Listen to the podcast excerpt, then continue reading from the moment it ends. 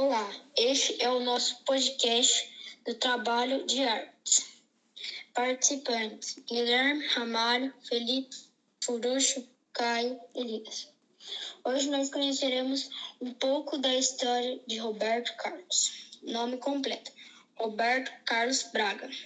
É conhecido como Rei. Nascido de 19 de abril de 1941 na cidade de Cachoeiro de Itapemirim.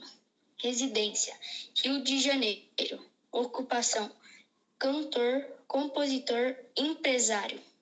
Período de atividades: 1959 até hoje está presente. Roberto Carlos é um grande, um grande cantor da música brasileira. Nasceu em uma cidade chamada Cachoeiro de Itape, Itapemirim, no sul do Espírito Santo, sendo o quarto e último filho do relojoeiro Robertino Braga e da, e da costureira Laura Moreira Braga. Com apenas seis anos, ele teve que amputar sua perna por causa de um grave acidente acontecido enquanto ele brincava na linha do trem. Com nove anos, o rei já era atração na rádio de sua cidade, Cachoeiro. Quando tinha 10, 10 anos, ele se mudou a, para, com a família para o Niterói, onde começou a frequentar programas de jovens cantores. Um pouco depois, ele teve que se mudar para o subúrbio de Lins de Vasconcelos, onde conheceu Tim Maia. Com isso, Roberto Carlos, Tim Maia, Arlênio Lívio e o Everton Oliveira formaram a banda de Sputins. A banda participou de alguns programas e e vários, e vários outros programas, mas e deram muito certo. Mas Roberto Carlos sonhava em, em seguir carreira solo. Então, iniciou as suas apresentações no programa Imperial. Decidido gravar uma, um compacto, foi até a gravadora Copacabana. Foi aconselhado a desistir, pois depois de tantas tentativas, apenas uma deu certo, mas ainda não rendeu o suficiente. Então, o contrato foi encerrado rápido. Então, então, em 1960, Imperial procurou Roberto Corte Real da gravadora Columbia. Em agosto, finalmente foi lançado o seu primeiro compacto.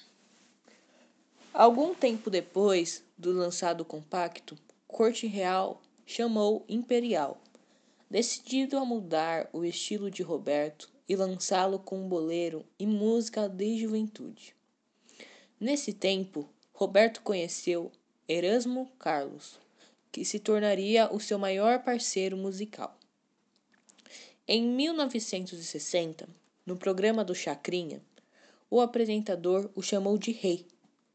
E ele gostou tanto desse apelido que em 66 realizou uma cerimônia de coroação em seu programa na TV para nomeá-lo o Rei da Juventude.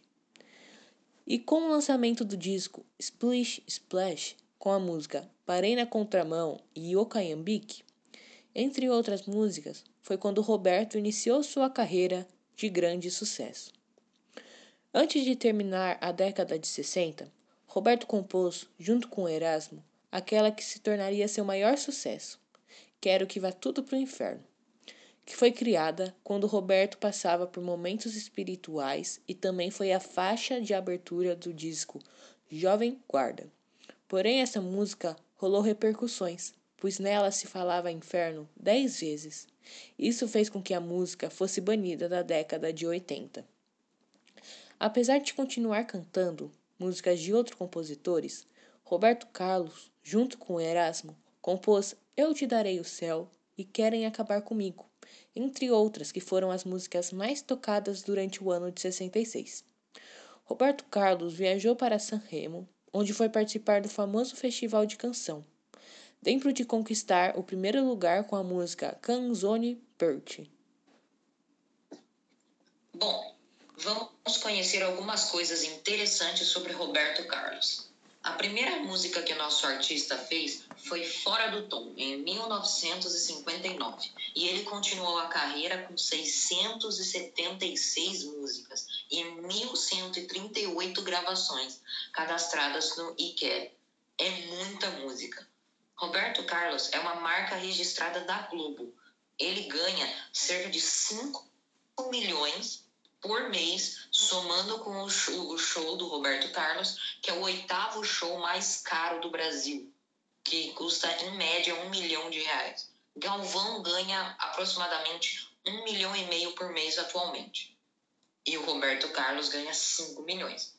O Rei é o artista solo com mais álbuns vendidos na história da música popular brasileira. São 140 milhões de cópias comercializadas, batendo marcas incríveis ao longo dos anos. Ele é tão incrível que vendeu cópias da sua música para mais da metade do Brasil.